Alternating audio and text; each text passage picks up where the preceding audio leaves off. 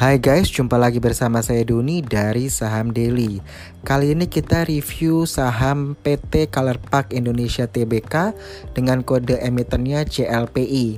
Di mana CLPI ini bergerak di bidang pembuatan tinta cetak dan produk sejenis.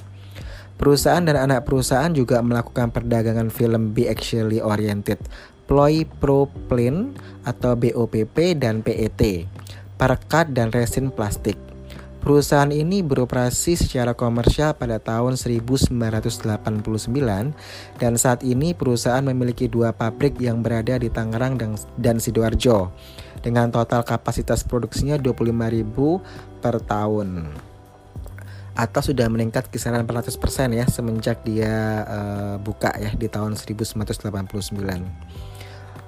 Kalau kita flashback ke belakang, dia IPO date-nya tanggal 30 November 2001 dengan harga penawaran sahamnya saat itu adalah Rp200 per lembar saham. Untuk komposisi pemegang saham, 51% dikuasai oleh Ink Color International Pte Ltd Singapore, lalu 34,92% oleh publik, 7,43% oleh PT Bukit Jaya Semesta dan 6,65% oleh Chandra Natali Wijaya. Untuk dividen di tahun 2016 dia bagi dividen 103,52 rupiah per lembar saham. Lalu di tahun 2017 dia bagi dividen 63,87 rupiah per lembar saham. Di tahun 2018 dia membagi dividen 55,09 rupiah per lembar saham atau equal dengan 16,88 miliar atau 50% dari laba bersih yang diperoleh selama tahun buku 2018. Kalau kita cek pengumuman dari KSEI ya bahwa pembagian dividen CLP ini jam jam date-nya di tanggal 26 Juni 2019 lalu uh, recording date-nya tanggal 28 Juni 2019 ya. Pembayaran dividennya tanggal 19 Juli 2019. Kalau harga penutupan Jumat kemarin tanggal 21 Juni 2019 itu di harga 805 per saham ya. Maka yield dividen Color Park Indonesia ini sebesar 6,84%.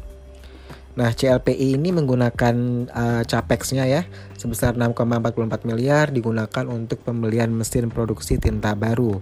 Nah, ini akan menggunakan anggaran internal perusahaan sendiri dan uh, perseroan ini menyiapkan anggaran sebesar 400 ribu euro atau sekitar 6,44 miliar tadi ya dan dengan diharapkan dengan membelinya dengan dibelinya mesin produksi tinta baru ini kinerja produksi produk tinta di tahun 2019 ini akan semakin efisien.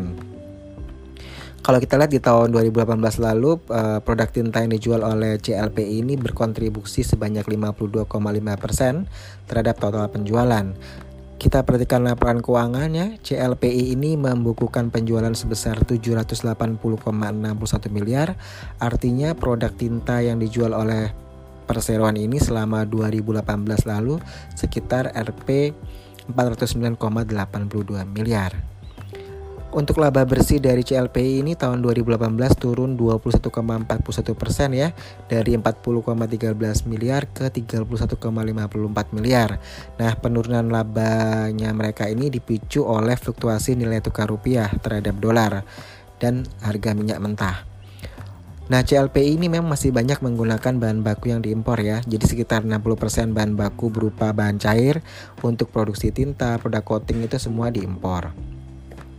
Kalau di laporan keuangan tadi kita lihat lagi adanya uh, meningkatnya rugi selisih kurs ya neto sebesar 3,02 miliar. Padahal kalau tahun 2017 dia rugi kursnya cuma 94,55 juta. Uh, Oke kita lihat untuk rasio-rasionya yang di 2018 ya sebentar.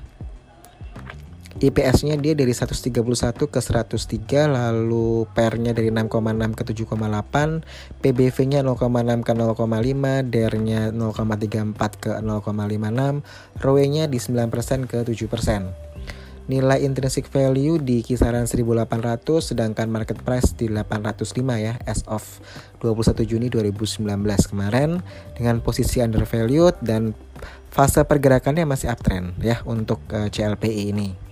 Sedangkan untuk di tahun 2019 ini kuartal pertama uh, revenue-nya naik uh, dari 165M ke 210M.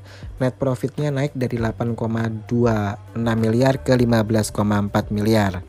Neraca keuangan CLPI juga sangat sehat ya, di mana dari DR-nya kita lihat 0,5 kali, NWC ini net working capital 2,5 kali, PEG-nya lebih kecil dari satu kali, lalu PBV-nya 0,5 kali. Jadi kalau untuk challengingnya untuk CLP ini dia sangat sensitif ya dengan pergerakan USD seperti tadi saya jelaskan di mana uh, bahan baku utama perusahaan ini banyak yang diimpor.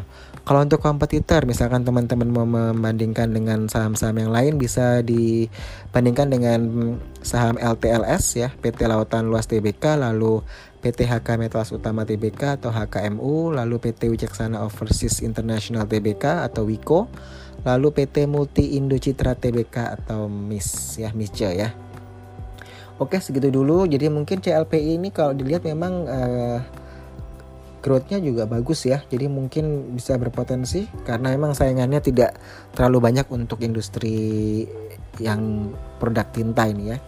Jadi ya bisa dipertimbangkan lah kalau memang ingin investasi di perusahaan ini.